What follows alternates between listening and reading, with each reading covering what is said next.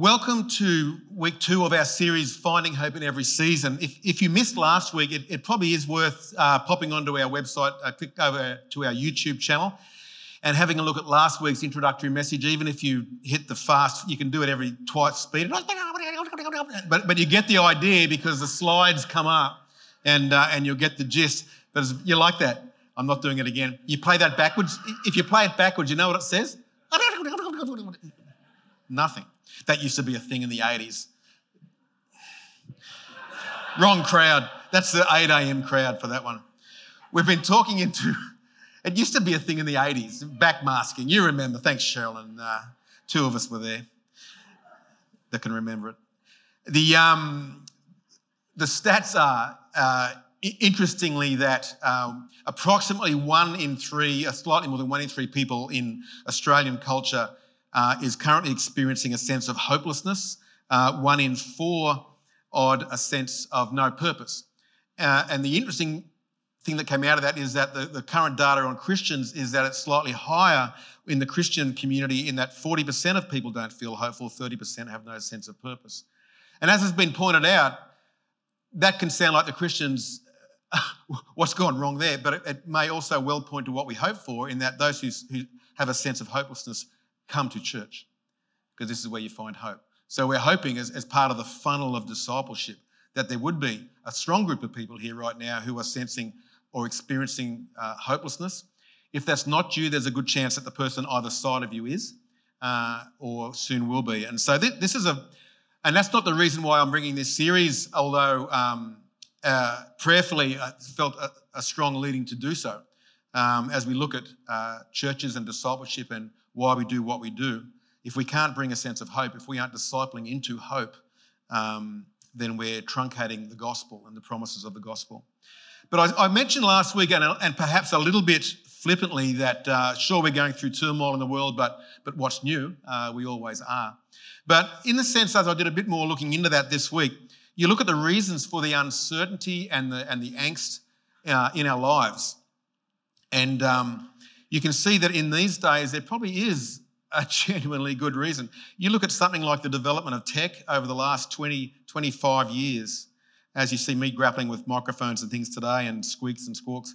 It's not just that, it's the change in our culture that tech is now doing in the sense of, I mean, who calls for a taxi anymore? The old black and white. It's Uber now. Oh, one, thank you. Uh, two, I see that hand.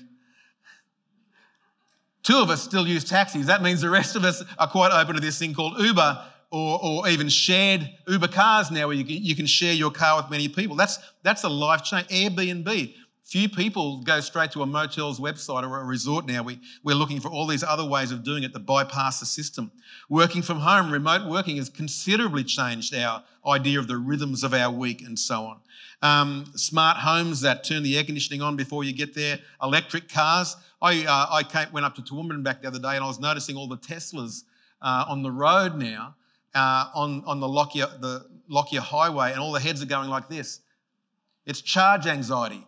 They're looking for somewhere to charge their Tesla because they've gone too far. This is, this is a thing now. Don't drive your Tesla more than 20 kilometres, apparently. So, th- this sort of stuff builds the anxiety in our life as if we didn't have enough already. But in the shadow of COVID, we've, we've realised uh, pre, pre-COVID, post-COVID, what, what's changed? The fact that, that, that, that a prime minister or premier can get onto our TV screens and change our life in 30 seconds and say, You're not going to work tomorrow and you can't go to the store either unless you absolutely have. That was a big shift for us. And so now there's that residual tension there. That could happen anytime. That's possible now. We never thought that was possible. In our community, something like that could happen. Global warming uh, doesn't seem to be going away. Fossil fuels are definitely running out. We have fires, we have floods. Um, Christianity is, is not what it was 20, 30 years ago in that sense of lifestyle Christianity. Convenient Christianity is, is not holding. When the world caught fire, many of the Christians left the building and didn't come back. The discipleship didn't hold. There was something about this idea of I, I can be a Christian and I can do anything else I like as well. And I can plug a Sunday experience or a home group if I've got time for that. That, that doesn't cut it anymore. Um, the church becomes un, an unsustainable entity that way. Occasional, you know, uh, doing it when it suits me is, isn't going to work for much longer. Uh, we get things like the morality of our society, uh, or even in Christian society, that which was unthinkable to change for many thousands of years, now within a 10 year scope has become up for grabs and, and openly questioned and challenged to the point where uh, a clear stance on any form of morality uh, gets spoken down publicly. That's a big change for people like us. So, this world has left us with very few anchors in it, very few anchors. And as Hebrews says, hope is an anchor for the soul when we hope for something, and, and hope is built on a degree of certainty. So, what is certain and what is not? So, things like the distress that many feel and overwhelm is a human condition. It's not a Christian condition in the sense it's just for us, it's all of humanity. Um, but Christians uniquely and uh, have the ability to overcome a sense of hopelessness more than anyone else. In fact, I would say, in a valid sense, the only ones who can. I, um, a number of years ago, you, you, many of us will remember that just seemed to be this cascading sense where Christian leaders were falling publicly from grace. And I remember one such guy uh, who I, I, hadn't really tapped into, but he, I, I, saw his star was rising and he just seemed to be everywhere on social and podcasting and so on. But he fell from grace and, and uh, he'd become addicted to alcohol and he'd lost his ministry, which by that time was global, and nearly lost his family, but he, but he pulled it back together. And that was nothing new, but, but the way he articulated where it all went wrong for him, I found somehow comforting because of, of the way that he publicly and quickly repented of that. And it's one thing to get on a, on a microphone and camera and say, I'm so, just so sorry. He didn't do that. What he did was explain where it went wrong. And he said he was under incredible pressure, time wise and emotionally and spiritually. And he began to lean on things other than Jesus. And I thought, I can relate to you. And I think we all can relate to that, where our trust and our reliance go, can go to something chemical, can go to a relationship, it can go to money, it can go to a situation. And he just realized quite openly he'd lent on that instead of under his increased pressure in life, leaning further and deeper into Jesus. And he came back, and his ministry is not the same, and he never wanted it to be the same, but he's different. So, in that sense, I was, I was impressed with, with the way he processed that. But there's something about hopelessness that's, that comes from the fact that we're not finding our foundation and we're not leaning into our hope being God Himself. But there are a few things more inspiring than the rapidity not rep- repetition, how, how fast a Christian can turn that around by placing their hope in God Himself. King David experienced it. We see in Psalm 22, which was written in one of the, the, the, the deepest troughs of his life, where He'd had promises over his life, they weren't being fulfilled. He had people that he loved, he'd been removed from. The person that he served was pursuing him to try and kill him. I mean, I don't know what your version of a bad day is, but he was having a bad day. And it went on and on for, for I think, 14 years. But he turns it around saying, Why, my soul, are you downcast? Well, I could find a few reasons, mate. Why so disturbed within me? And he turned it from being all about circumstance to being about God. Put your hope in God, speaking to his own soul, for I will yet praise him, my Savior and my God. Then he goes on as he try, it's almost like he's describing what's happened there because he's gone, he stopped looking outwards and he started looking in to this God who dwelt with him. The deep calls to deep in the roar of your waterfalls. It's the only language he could find. It's like there's something soul deep here, and the waves and the breakers have swept over me. As he realizes, I can't escape from you. Where can I go that I can flee from you? You are my foundation. And it just sweeps over him, and he finds peace and he finds hope in that place. He'd realized that self help is never going to be the answer to the human condition. And at this moment in history, more than for a long, long time, we need to hit a reset on this, I think, and rediscover what it means to trust in God deeply. Because this culture that we're so used to by default has turned to technology first, government first, perhaps human reason. For, we figure this out. We're rational now, aren't we, after all? We know stuff. Science, medicine. Don't we turn to that first? Where our first turn is God. What does that mean? Because if that's our first turn, whatever else, else happens after that is far less relevant. So, not all of us here are feeling helpless or hopeless today, uh, um, but those who are not, your role in this church is to encourage and comfort those who are. We may not be all hopeless, but we're all on a faith journey. We're all on, a, on an experience and a formational pathway with God. We can choose to try and opt out of that, but the path remains. We're all on this path. And I'd like to just, uh, just slot right in the middle of this message here an understanding of that path so we can see it. And then I want to come back about how, how that has implications on you. But if we just put the next slide up on there, if we can, it talks about the path that we've, uh, and the way we articulate, you'll see this on posters and websites around the place with us now. This is our growth track. This is the way we articulate and describe the formational journey that we're all on. Data 50 years ago had started on how people grow in their, in their experience of Christianity. And because it was a, mo- a modernistic society, they used to put it in stages and say you're on, you're on stage one, two, three, four, and so on. But what, what the postmoderns realize is the, the stark reality that we don't build in consecutive stages. Our life just doesn't go one way with a graph going you know, to the right and up. It doesn't work like that. We have to revisit things over and over again. And as I began to research this, and I've really dived into this space as a deep dive now for about 20 odd years in ministry and for many before that as well. And, and you know, when you come, you, you, you go deep into that experience and come back out of it, you realize that given the understanding too that these days, I, I mentioned a term like discipleship or formation, it doesn't get everyone going, woo! It's like, oh, that, that feels hard. You know, it's like, training for a marathon you never get to actually run. It's like this is all pain and no gain, or, or going to boot camp and never going to war. You know, it's like, are we going to have a neck? And, and our understanding of discipleship is an inherently sort of heavy thing. But the more I delve into this, I see that formation is life. Jesus called us to an abundant life, an experience of righteousness, peace, and joy found in the Holy Spirit. It's a, and it's a formative journey to find that peace, to know that joy because we're not always in it all the time. And the things that we do that we might think, oh, that sounds a bit like hard work, are nothing compared to the reward at the other side of that. But what we find is that people revisit. So I may come to faith if we start up there, and I'll, and I'll, be, I'll be zooming in on faith in a moment. We, we start with faith. And that faith, as we get, we learn to live from God, we rely on the salvation Jesus brought us on the cross, that automatically will take us into a season of experiencing new freedom as I'm relying on Him, not relying on my own flesh to, to be strong enough, to, to live the Christian life, to be good enough, to earn the right to say, Yeah, I'm Christian. You realize that none of us actually have that strength. it's impossible. Let the burden be lifted off your shoulders. You're no better off now than you were before you were, you were saved to, in your own strength, become a godly person. You couldn't do it before, you can't do it now. The only way we can do it, the distinctive is the presence of God's Spirit in your life allows you to do what you could never do in your own strength. So as you rely on Him by faith, He gives you freedom, comes from that experience. But once you go through that formation, the green zone is a formation zone. It's where God fills your heart, replaces the old stuff, puts in the new, and gives you the power to live, stretches and grows you into something new.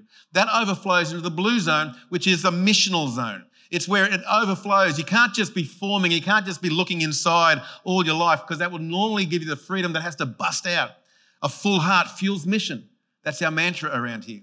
And so you, you, you, naturally progress to following because now it's not about you. You're not listening to your own self, your own ambition, your own strength, your own hopelessness. Now you're speaking from, now I can hear God. He's, he's guiding me this way. He's giving me grace and power to fulfill a certain task. He's got me on mission. And ultimately, that will overflow to fruitfulness, where you become, your capacity grows, your ministry grows, your life has impact, and other people start to change just because of your presence there. So we, we become fruitful with evangelism and mission and, and replicating who God's made us to be. Now, you know as well as I do that I can come to faith today. Someone can walk in here, give their heart to Jesus Christ, and they can feel a sense of freedom they can hear his call to share that gospel with their best friend. They can go out, share the gospel, and they've been fruitful. They've just led someone else to Christ in a 24 hour period. Any of us can do that. Does that mean that we're a fully matured believer? Not, not in your life. It just means we've had an experience. We've gone through the cycle in one narrow way, in one season, and we've replicated with fruitfulness who we are.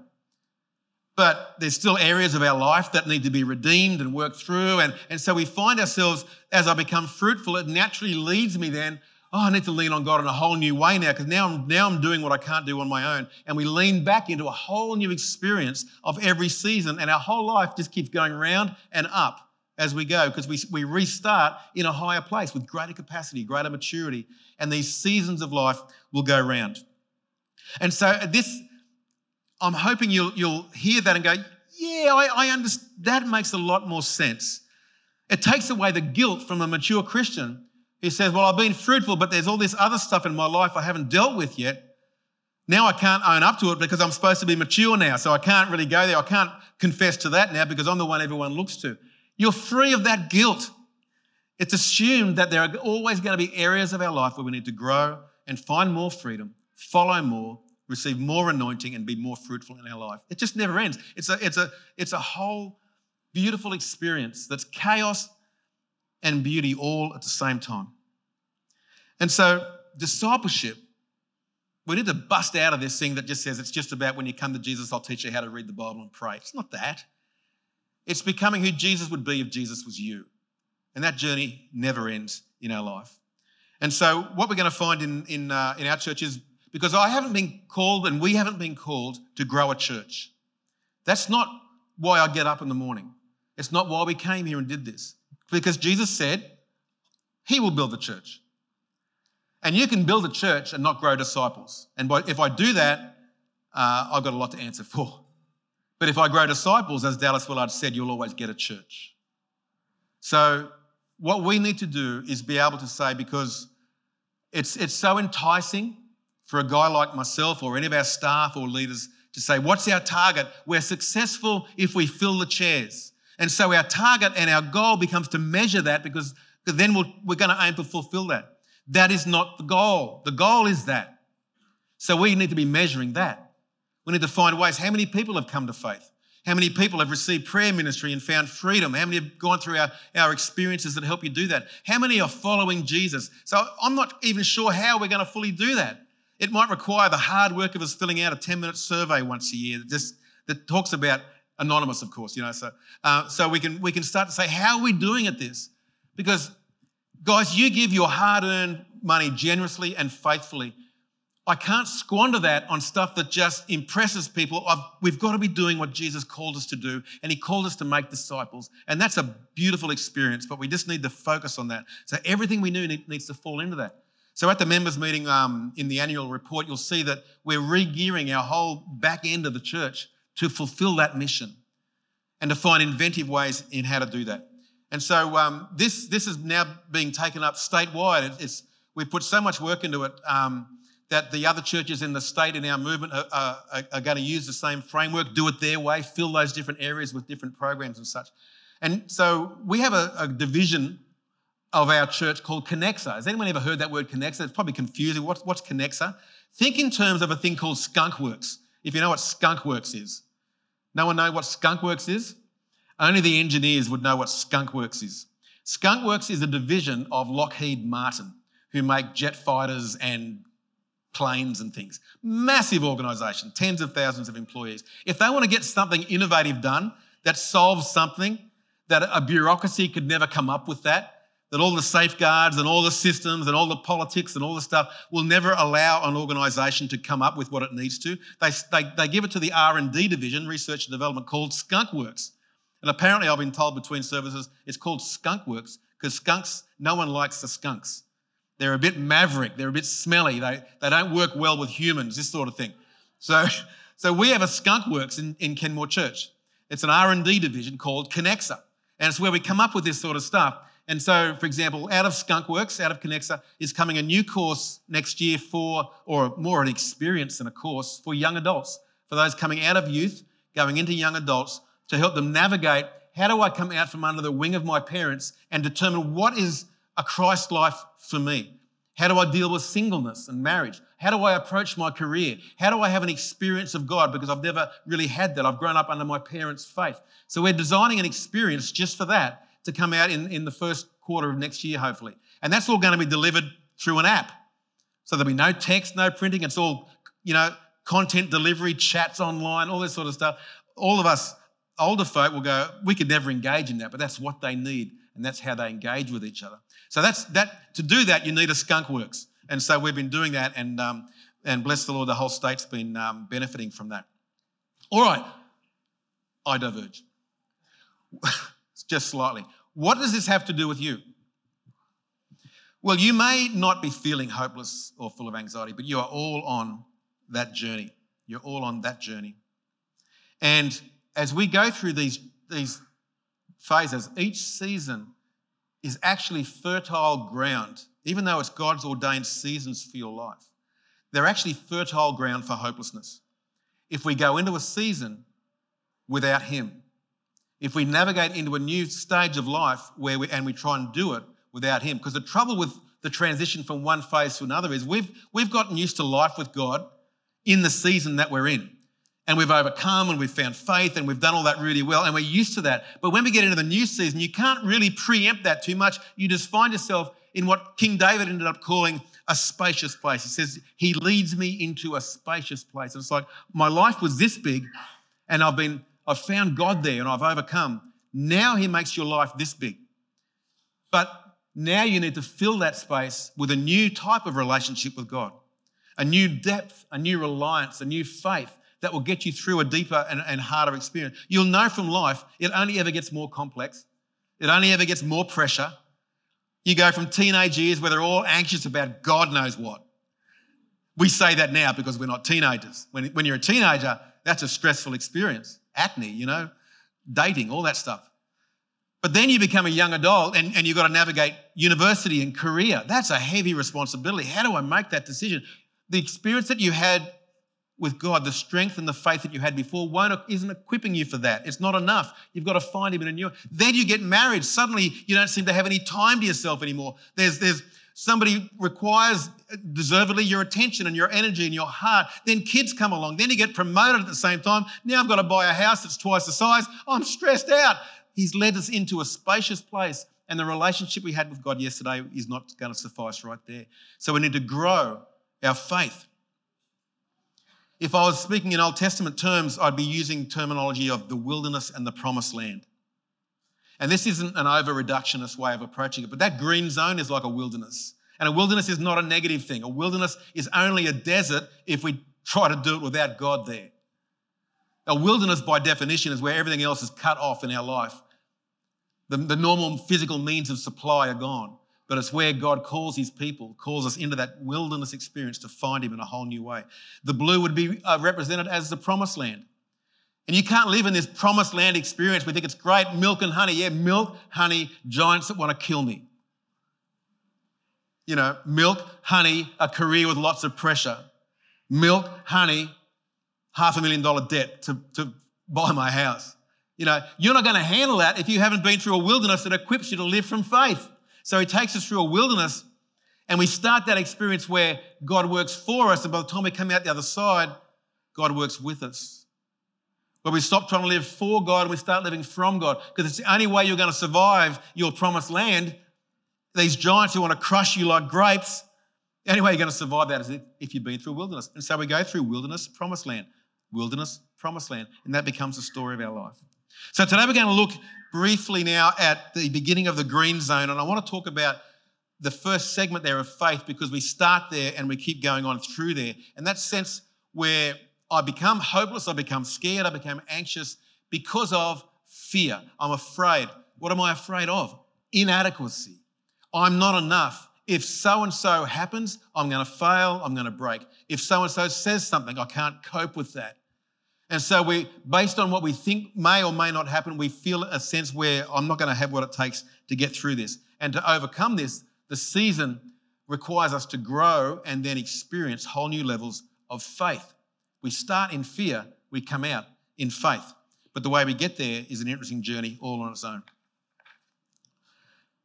So we understand, of course, that faith is more than the initial awareness intellectually that we enter our walk in where we say, I believe in Jesus. Faith is not just where we start. We go from a sense of, I believe in Jesus, to believing on Jesus, relying on Jesus. That's faith. So faith is not just what I start with. It's, it's, it's where I finish and it's everywhere in the middle. Romans 1.17, the gospel, uh, uh in the gospel, the righteousness of God is revealed, the righteousness that is by faith from first to last. So all the way through. The righteous will live by faith. So this faith experience is something that grows, and we live from faith uh, the whole way through, not just start there. And this is simple enough for us to understand until we realize that our faith does need to grow. It needs to become more than it was yesterday. And we can tell that because if I ever suffer unbelief, if I, if I doubt, that's a sign that my faith needs to grow. So that must reduce and belief must grow. And it's a bit like an autumn season. Uh, if we uh, can just go back to that, um, that again, the, the, fruitfulness season is, is like summer, where it, we're just we're just powering on. We, have overcome. If we're at school, we're the king of the kids there, you know. And then it's all going well. If I'm at university, I'm getting A's and everyone likes. I'm in the workplace, I'm the, I'm the, the rising star. Whatever it is in your life, you're, you're killing it, you know.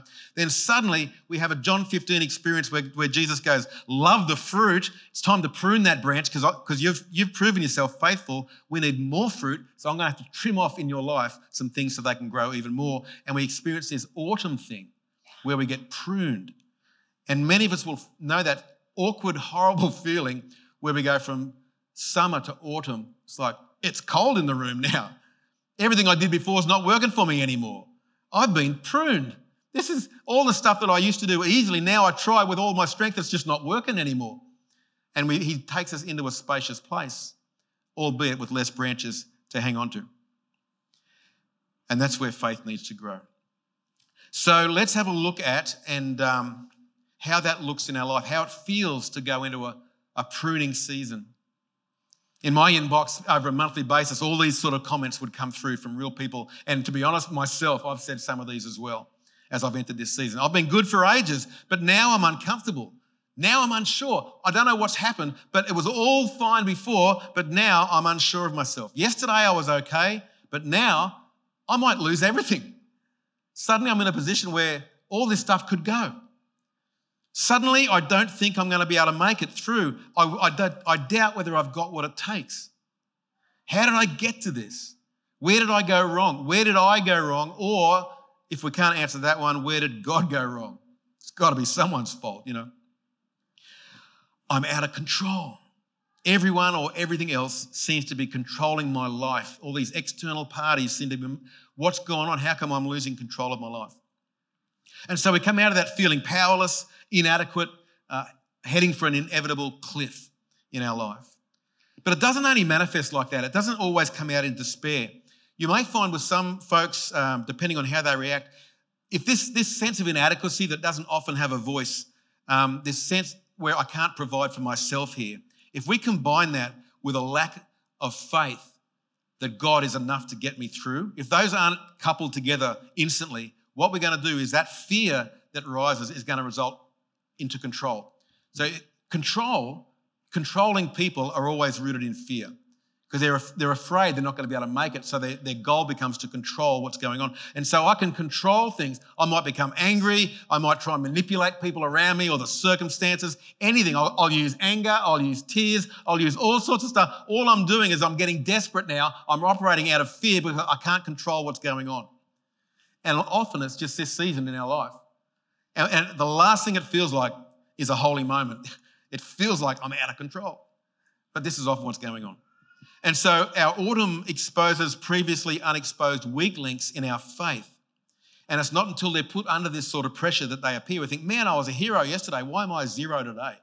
Well, you're under a different pressure now. They weren't showing up before, but now they're showing up. We may even remain calm. We may show no fear or hopelessness, but we may manifest out of this controlling thing to become frenetic in what we do. You know, like over ambitious. I've got to fix this. I, I, I, need more hours in the day. We'll scramble. Uh, we'll look for solutions and comfort where we normally wouldn't do it. We'll begin striving. We'll become exhausted. We'll even be willing to compromise because the, the goal justifies the means. And it's all just forms of self reliance where I'm just I've got to do more. Something's got to happen that's not happening. But inevitably, one way or the other, somehow, somewhere, you're going to hit a wall, which we do, and we hit these walls throughout our life where no matter what I do, I can't break through. I'm not enough. And it's just such a great moment. I love the wall. It feels terrible, but most walls are just, are just they're not so much a wall to go through, they're a, they're a step to get bigger to the point where you can just climb straight over the top. So, how do we address this in our life? Because we'll all know this sense at some point of anxiety, fear, hopelessness, or whatever. So there's no single silver bullet, and, and uh, preachers like me would just love to say, just do this, just pray that.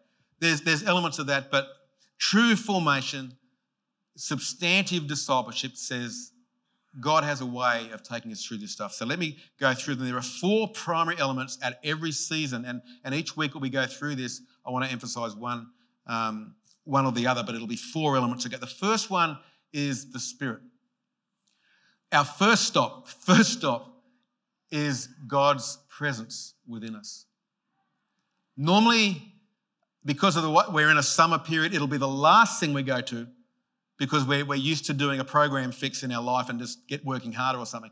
Our first port of call is to rely more deeply on God's Spirit. But if we've been motoring along in life, we've normally lost the, the edge of that deep, deep uh, waterfall flowing experience that David talks about. So, our first thing is to seek God's Spirit, seek His presence in our life, and ask Him to show us what we're relying on instead of Him. And I found that's probably the fastest response you'll get from God is a question like that Lord, what am I relying on that's not you?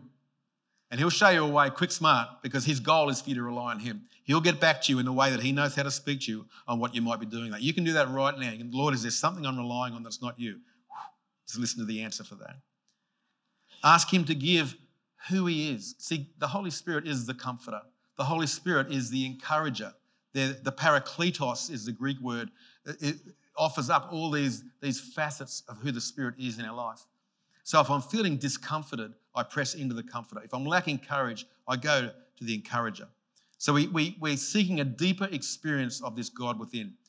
But we can't stay there. If, if all else in, in life is gone, uh, and, and that's a good one and only card if we're going to try and pull it, but He does give us more. He's given us more in our life. So to partner with what God's doing, if I'm thinking in a way that the Spirit doesn't think, if, I'm, if my mind and my attitude is contrary to the way God thinks and His attitudes, I'll be working against His work. So the next part of this is to actually change what I believe and my attitude. So now we're not talking about self help here because we've proven self help doesn't work. But, but the way I choose to think and have an attitude makes a room for God to give me what I can't give of myself.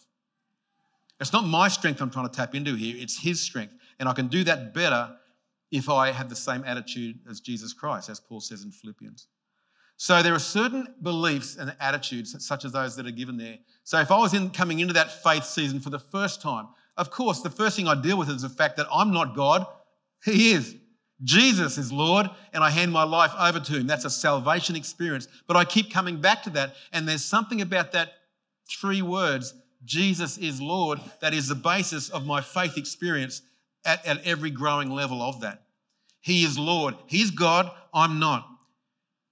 He sets the rules for life, I don't. He is the source of life, I'm not. Jesus is Lord. And that flows instantly onto the second to say that God is sufficient. Because He is Lord, He is also sufficient. 2 Peter 1 3, He's given us everything we need for life and godliness. And when you're feeling like you can't control life, when you're feeling like you're inadequate, bang, straight back to 2 Peter 1 3. His divine power has given me everything that I need for a life of godliness. Everything I need.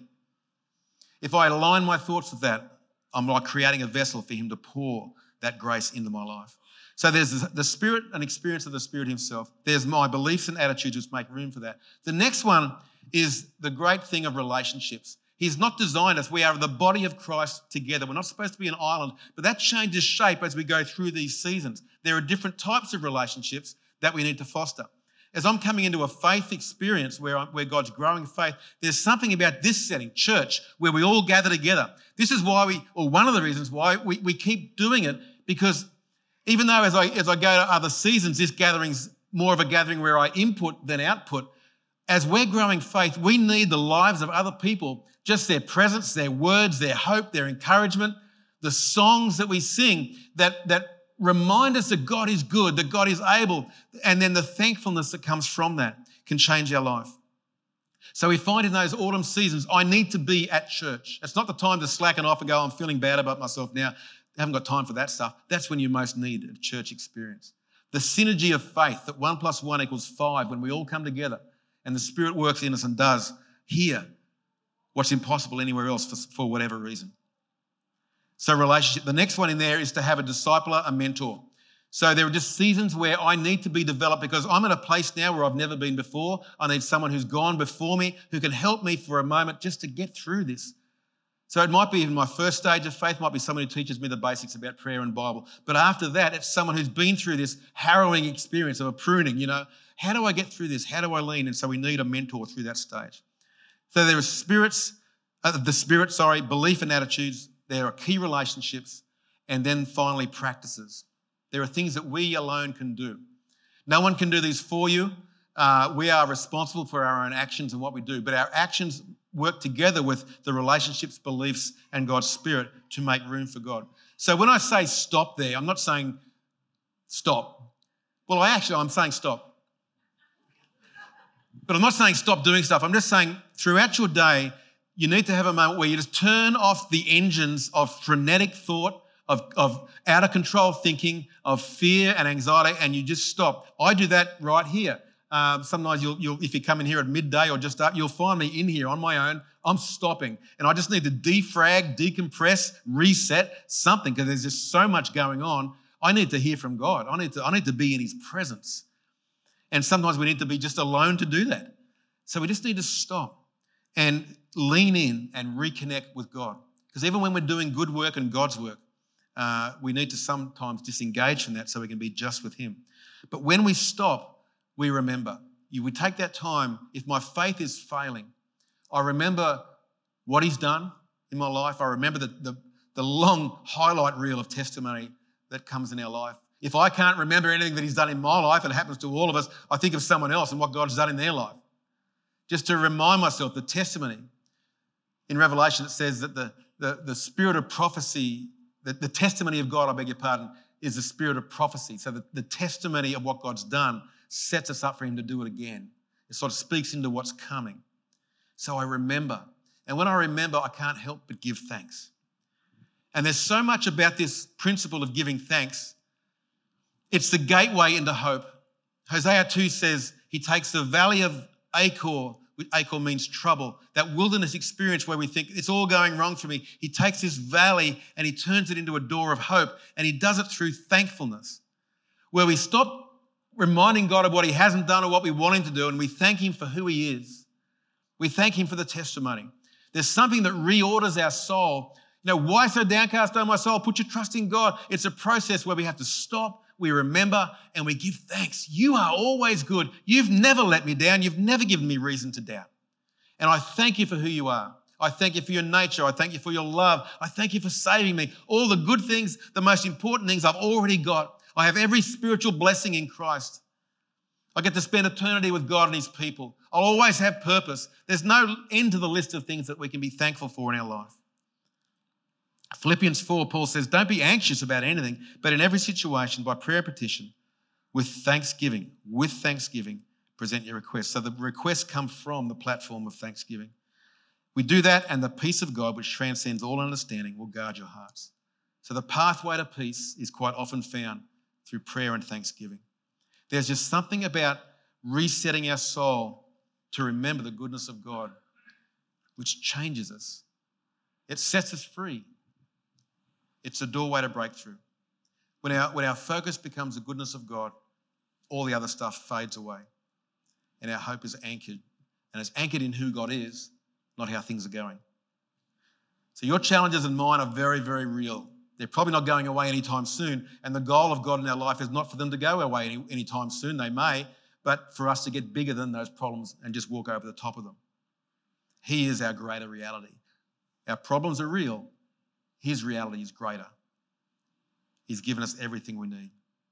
Jesus came to save the lost, but he also came to give you and I comfort so we wouldn't be hopeless. Have a listen to Isaiah 61 that prophesied this very thing.